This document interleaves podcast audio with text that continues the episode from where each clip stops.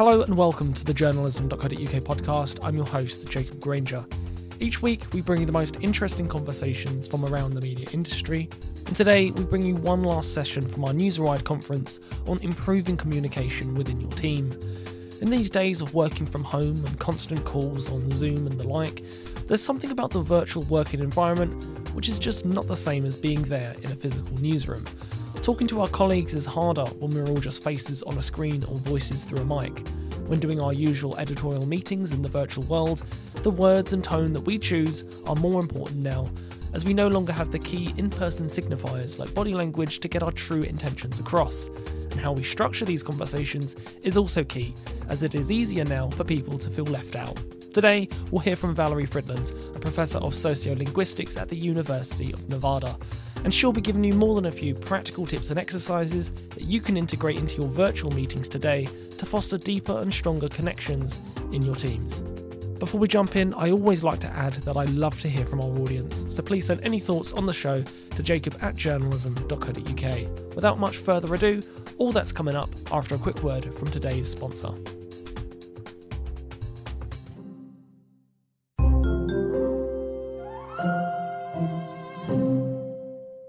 This journalism.co.uk podcast is supported by Memberful, which is the easiest way to sell memberships to your audience. You can monetize your fantastic newsletters through Memberful with no need to connect to a third party email provider. Try it for free on memberful.com, where you can also take up pro and premium plans to really start cranking up and customizing your membership offering.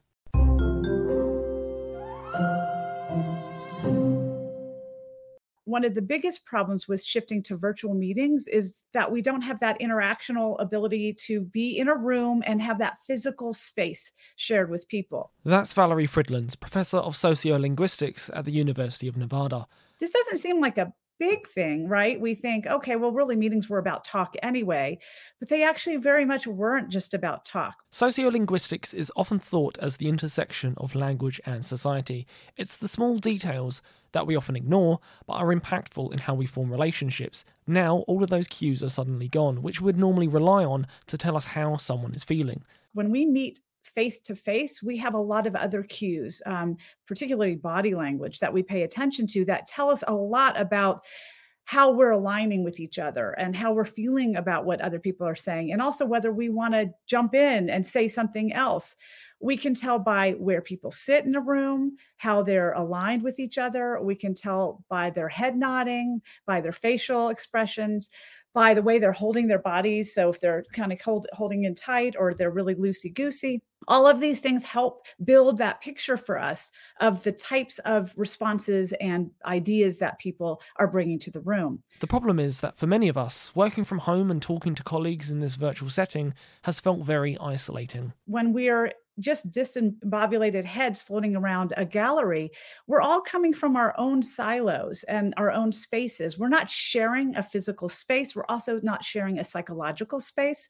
You know, who knows what's going on behind that camera? Um, the dog's barking, the baby's crying, the really good leftovers that are sitting in the fridge tempting us these things are all interrupting the flow that we had in when we were in a physical space where we were all sharing the same physical environment. And the other interruption I think we've all experienced is just pure exhaustion, the off cited Zoom fatigue, if you will. You think about the many luxuries of working from home, and many of us wonder, well, why should we be exhausted? Well, we need to start accepting that for all the many video calls we do, this does have a toll on us. I don't know about you, but spending the day on meetings is not exactly the thing I wake up excited to do. Now, they're very necessary. Meetings are the one tie we have to our workplace now that we're all in this remote world. And in fact, it's often the only lifeline we have to seeing our colleagues and interacting in a social way and now that we're all virtual all the time, sometimes we haven't even met some of our colleagues, and Zoom is our only experience with them, which makes the interactions we have there even more important. And since a lot of times we don't just sit on Zooms to hang out, we're doing meetings, we're doing work, we may be losing some of this interactional experience that we had when we were in a workplace. So we no longer run into each other in the normal spaces that we have. This is true. Many pandemic hires have not actually met their colleagues yet, and that's strange when you think about constantly having calls with these people you hardly know, and the virtual setup also makes it hard to get to know them. I invite you now to think about how all of this applies to the meetings you regularly have. Editorial meetings where you're sharing story ideas, assigning deadlines, and shaping your pieces. Or maybe one to one progress reviews or updates on a personal situation with a line manager. So when we were walking through the hallways or by the water cooler or, you know, that other place we run into each other, we could chit chat, but important work got done when we were chit chatting. So we'd have conversations about the types of things we were working on or the background of a story and those kinds of things. And now we have no access to that kind of information. So to summarize, when we come on Zoom to talk to our colleagues, many of us just feel exhausted by this new setup. Many feel isolated with nobody to turn to, and there are very few dead giveaways to know exactly how someone feels. Add to that, our Zoom meetings seem to be all business, and there are fewer opportunities to shoot the breeze and catch up with colleagues or have more informal check ins about work. So the question is where do we go from here? We probably all have heard of the song I Want to Bring Sexy Back by Justin Timberlake. Well, I want to bring small talk back. Um, and what I find is that we tend to not do the social niceties anymore now that we are not in this space. There's this term in sociolinguistics called phatic communication. It's communication which serves a social function, such as social pleasantries that don't really offer valuable information but are important for improving our connections. Basically, small talk can have big impact. There's a lot of truth to this idea that our phatic communications, our casual catch ups, if you like, have just fallen away in this shift to virtual because whether you're on a video call or messaging your colleagues, there's just something about that medium which makes it hard to crack a joke. Maybe that's because there's just so much more emphasis now on being productive, while in this apparently more comfortable setting, we're more reluctant to be seen as slacking off. Nevertheless, it's really important to bring small talk back the social niceties like hello how are you? What did you do last weekend? How's the weather? Oh my gosh it sucks. This helps us establish connection. It also is really important for giving us a common ground. Now, the idea of common ground is really important in linguistics. It's what we draw from in order to share an experience, to make us feel related, a part of a team, a sense of community. We also have to start that at home. We have to start that in our newsroom, in our meetings. If we don't know each other, if we don't trust each other, if we don't have a sense of shared experience with each other, it's really hard to work as a team. And in fact, if you look at research in workplace environments, they find that when employees share weak social ties, the types that we are experiencing now, this actually inhibits knowledge sharing. But strong social engagement actually encourages people to participate more in meetings and in and other workplace environments by making them feel psychologically safe and also valued. I want to repeat that for emphasis. Weaker social ties between colleagues inhibits knowledge sharing. Stronger social ties increases participation. In a creative and collaborative workspace like a newsroom, you can start to see how detrimental it is to have parts of your newsroom isolated and feeling unable to chip in. Being psychologically safe and valued is also a really important point that I want to stress because a newsroom also needs to be a place where ideas and norms can be challenged. People simply won't do that if they feel they're on the fringes. Think about information sharing. If you are bringing something to the table, but you're not really sure what other people are going to be doing with that information, you might keep it close to the vest. It's also a very socially inhibiting experience to be on Zoom. Uh, we've all been there where you're staring at the screen and it feels sometimes awkward to speak up. So, for all these reasons, if we don't have comfort with each other, if we don't have a shared background, if we can't relate to each other, then we're not going to be able to really have equitable distribution of, of talk sharing. So the problem is now that we've shifted to these virtual interactions and we're all exhausted from them, it's very, we get a lot of Zoom fatigue. And we think that, okay, we need to get work done. This is only important stuff here. We focus on our agenda based talk instead of realizing that a lot of other types of talk are just as important for encouraging collaboration and making us feel safe. So, what can be done? You basically need to create more opportunities for interaction, both during the meeting itself as well as outside the meeting, beforehand and after. Valerie has lots of really great ideas that you can introduce into your next newsroom meeting that we're going to talk about next. The first one is what to do when you're joining a virtual meeting and you're hanging about in those awkward first few minutes before the meeting starts and you've got lots of unfamiliar faces on screen. this is actually a frequently wasted opportunity to foster deeper social connections. If people don't know each other, have someone assigned to make ice breaking introductions. If you're the meeting facilitator, it's absolutely requisite for you to be on the Zoom or on the meeting at the start, at least, if not five or 10 minutes before so that you can start with this small social chit chat, right? You should be the leader doing this. But even if you're a participant, this is on all of us to have better relationships. So I think we need to not let the other person do the work, which is sometimes what we tend to do on Zoom. So we need to all make that effort to get to know each other, to reach out. If you see someone you've never met before, ask them about themselves. If you know other people, ask them about what they're working on, ask them about what they did, uh, talk about the weather, all those things we used to do. Let's bring that back. That one should be a piece of cake for a bunch of chatty journalists. But we're all human, and I'm sure many of you can relate to that situation. The next tip is that not all meetings need to be max capacity. Make some time and space for smaller group conversations. When we're in a physical space and we can sort of choose where we sit, and we have these smaller sort of areas, these smaller spaces that we make our safe space where we talk to the people next to us, we can actually do that a little more on Zoom. We don't tend to because it does a little bit more work and it sometimes takes a little bit longer. But time isn't our enemy if what we're doing is actually more productive and will make us more successful. So if we need to build in a little extra 15 minute period so that we can start with smaller breakout rooms and have the question of the day or have talk through our, our story ideas with smaller groups, then that helps us both get to know those people a little better because when you're only looking at two or three people on a screen, it's a lot less socially inhibiting. And also, we really are forced to interact. And then you can come back to the larger room. And that way, if you mix it up who people are talking with in different meetings, you really get to know each other and it builds that sense of community. And if you want to go one better, if you can spare the time, that is, you can have scheduled social calls without a work based agenda. If possible, you can actually have non work centered virtual get togethers where you sponsor activities that are fun, that are simply to help encourage social ties. This would be th- things like trivia contests, bingo, um, virtual name tags, which is uh, on the internet everywhere. If you just um, Google it, you'll find a lot of different options to do that and fun little ways that you can incorporate those into meetings. These can be short, they can be long, they can be in a virtual space, or if you're in the same area, they can actually be outdoors somewhere.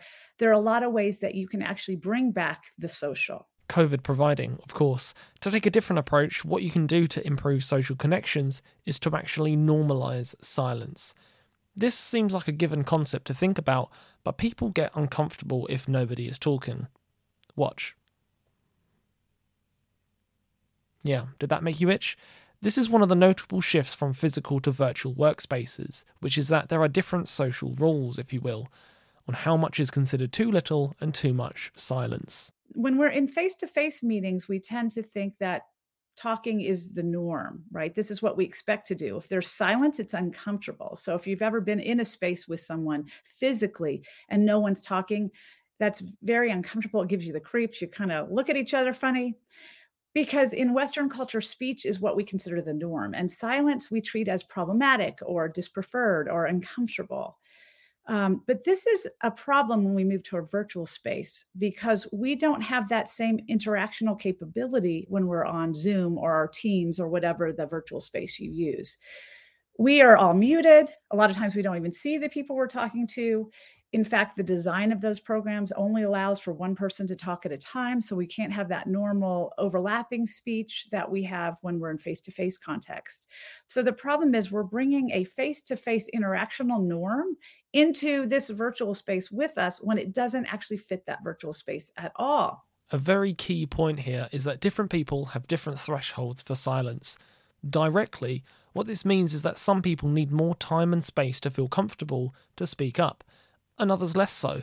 This can vary on a variety of factors. The interesting thing about silence is that we have different cultural norms and sometimes even stylistic individual norms for what constitutes appropriate uh, silence in a conversation while being still comfortable, acceptable, and actually giving space for others to talk.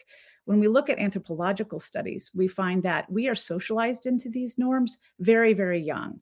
And this varies across cultures. And even if you're not directly necessarily a second language speaker or coming from a different culture, your cultural background may have been inherited with you. We also find that this might vary by gender and it might vary by just personal uh, preferences so that our tolerance for silence can really vary. Uh, not surprisingly to many of you i'm sure americans have very little tolerance for silence about a second before they start feeling it's uncomfortable. British speakers tend to be able to go another 0.3 seconds without starting to squirm in their seats. But what has been noticed is that Japanese and Finns have a long tolerance for silence, which often then causes problems when we're an interaction with people that have different norms for silence like that because some people feel over talked to and like they can't get a word in edgewise and others feel like people are disinterested or disingenuous and so we have this clash of norms. So as we think more about the need for general chit chat if you're not careful what can happen in a virtual setting is the same people those with a lower tolerance for silence end up hogging the platform and sidelining those who need a little bit longer to warm up to the conversation what this calls for is not to feel so compelled to fill the space, which allows for more conversational turn taking. For this next part, it's really important that you think about your last virtual meeting. When you were in your last meeting, what did you notice as um, the distribution of talk turns? Just think for a minute about your meeting. Who was speaking? Who talked for the most time? And really importantly, how was turn taking distributed? So, who decided who got to speak? Was it around Robin style? And if so, were there any guidelines provided for how long everybody was supposed to participate? There are also different types of selection of turns that can happen. In addition to having a facilitator determine turns, you can also have self selection where people just jump in. And a lot of times, meetings are a mix of starting off with other selection, meaning someone else is telling everybody who when to talk, and self selection where people just jump in. Um, and you can also direct questions at people, which then selects specific people. But sometimes we don't even pay attention to the fact that turn taking is something that has to be planned in some way. Intentional and structured turn taking. This is actually something which comes really natural to us, so it should be easy to pull off. And this is highly socialized and routinized, meaning we learn this from the time we're little. We learn how our culture does turn taking. We also learn how to recognize turn transition cues, which are points in a conversation where the floor is open for others. And while we think this is sort of just the organic way that meetings unfold, uh, when we're talking, John talks and then Sally talks and then Sue has something to jump in with. And it feels like this is just a natural, organic way that conversations happen um, what we find is actually it's really reflective of institutional and social power displays in how these floor turns are allocated and how long floor turns go to different people. Just let that sink in for a moment. Even if you do practice and encourage turn taking in your teams, you might be unknowingly playing into a set of institutional biases.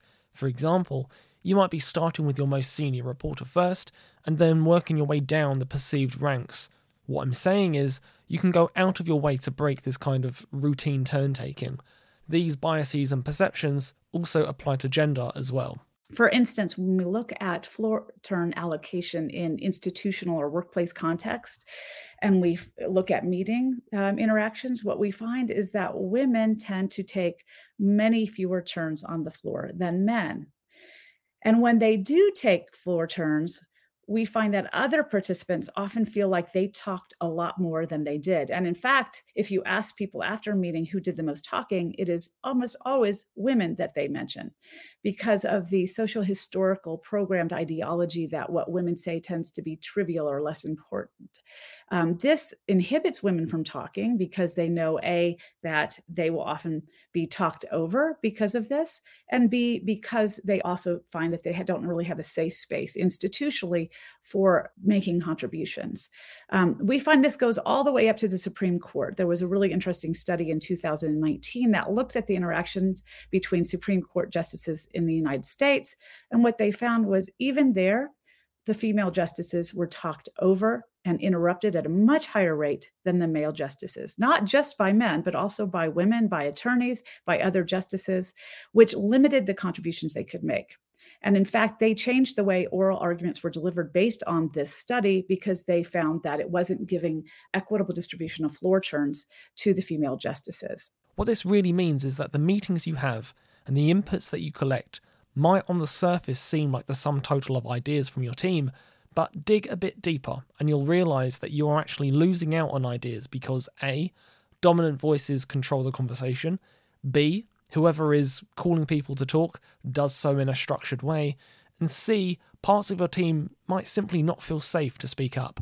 These types of turn taking inequalities tend to prioritize certain perspectives at the expense of others. So we hear from one person most of the time, and other people may feel that they're disenfranchised or not valued in this conversation. So, this is a really important thing to think about when you have your next meeting, you can actually try to start paying attention to how these turn taking procedures operate. And so we can also work in very clear cut ways to provide solutions for this.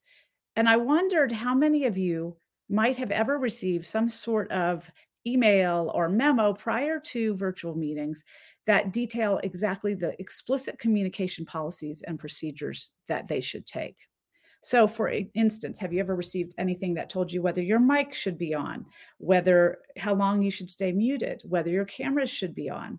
These are things that we often don't articulate. We just kind of go with what everybody else is doing. Um, and this can actually increase the tendency for inequitable turn taking. It's easy to see a Zoom call as this really informal conversation where social ground rules need not apply. Or maybe they never existed in your physical meetings, so why introduce them now? Well, the reason why is that it helps everyone feel like they can pitch in. And isn't that something we all want? The other thing they should outline is how turns are going to be distributed. If we know what we're walking into, it makes us a lot more prepared to do whatever the required turn taking model will be. Um, it also makes us feel more comfortable when we're jumping in if we're not a person that would normally jump in. So if I'm um, hesitant to speak on the floor and no one's ever said okay this is one of those things where i want everybody to jump in i might not do it. But if i have an explicit communication from the meeting organizer or facilitator that details all right we're going to start by going around the room and then i want everybody else to listen to that person and wait till i call on you or i want everybody to address a certain topic and we're going to go by that topic um, this will really help people that either talk more than they should or talk less than they should understand their role in that meeting. Another thing that should be detailed is how much time people should take, because if I take 10 minutes, um, that's five minutes of your time right? So, for in a one hour meeting, for every minute I take, it's one minute less someone else can talk again explicit policies. That's all we need is just some clear cut policies and people do tend to listen to those and they pay more attention to their own behavior if it has been detailed to them somewhere in print prior or in a communication. That's a really solid tip thinking just about how editorial meetings work where we might take turns to pitch a story idea to the editor and then there might be opportunities for colleagues to suggest relevant angles sources or formats we hadn't considered particularly for a sector where ideas are the currency of our work. In news, if you don't have something to contribute to the discussion, that can look bad on you. But as we've discussed, there might be other reasons for that underneath the surface. So that's another reason to come up with a structured game plan for your meetings. And we might form this impression on those that don't jump in that they are have nothing to contribute, they don't have ideas um, rather than simply that we're not leaving them space to do so, that there might be some social or institutional um, barriers to them participating. So perhaps we can just provide them an alternate way to express what they have to say. And this can be either chat, that we really strongly encourage people to put things in the chat and not feel like they have to speak in person, or they can be invited to email or um, you can even address people before the meeting say here are the things we're going to talk about. I'd like to get just a couple ideas from everybody through email before we start the meeting. That way the meeting facilitator can actually look at what they've received and then draw on those different aspects with people that they have paid attention to in previous meetings are not talking a lot. If the meeting facilitator or the manager or the editor finds that this type of allocation of speaking turns is inequitable and that there are some sort of barriers to distributing them more equally, then they need to step in and actually make sure they're calling on people to talk and maybe having private conversations with those that tend to overtake the conversations to talk less in those meetings. So there are a lot of solutions that we can have that will make this a more fair and equitable idea sharing meeting than it might be previously. As we all know, it's not just about coming up with ideas. Journalists are also assigned stories to cover as well by the editor. What can happen is that editors sometimes present their opinion on why it's important to cover. Of course, this context can be really, really useful, but by forwarding an opinion, you can shut down other ideas, even if that feels more like opening the floor up. This is called stance taking language in linguistics, and what this means is positioning yourself relative to what you're talking about. So the next time the editor says, I think this is a really growing issue, let's do a piece on it, that's telling people what to think, not asking for their input. It is a stance taking marker. Um, and but we use a lot of those in our language, even when we're simply trying to share information. Um, and this is a problem, not because it's bad that we share our opinions, but when we're really trying to do idea generating, where we're really trying to do knowledge sharing, and we really want open discussion that will allow out of the box thinking. If we are telling someone what we think, it often colors the options that they have in the directions they might give us. And so this doesn't mean we shouldn't share opinions, but instead, what we can do to really open up conversation is come in with a very open topic generation and then give our opinion. So instead of saying, oh, I think that whatever, we can say, hey, this topic has come up and I'd love to hear people's ideas on it. That's completely open. It doesn't take any stance or position relative to the the topic and it really opens up the communication and conversation. It builds a community because it makes people feel valued for their opinions rather than just following yours or positioning them so that if they're saying something different than you they're actually sort of coming up against you. And then it's fine of course to say that you have an opinion after that. But if you really want open communication you need to use the most open language and this will really invite a diversity of ideas and input. Finally if you're a journalist sat there thinking, yes, I would love all of this, I would love some of these policies in my newsroom, how do you go about channeling that up to your bosses if you're already in a fractious working environment. Communication starts through communication. And so sending an email and saying, I just attended a workshop and they were talking about how to make virtual meetings better. That's sort of not saying we do bad things. It's simply saying, here's some good ways we can do things and say they recommended a clear communication policy. And uh, I have found just on some Zoom meetings that I'm never sure exactly what my contribution should be. I would love it if you might be willing to share your thoughts before a meeting on how we should participate.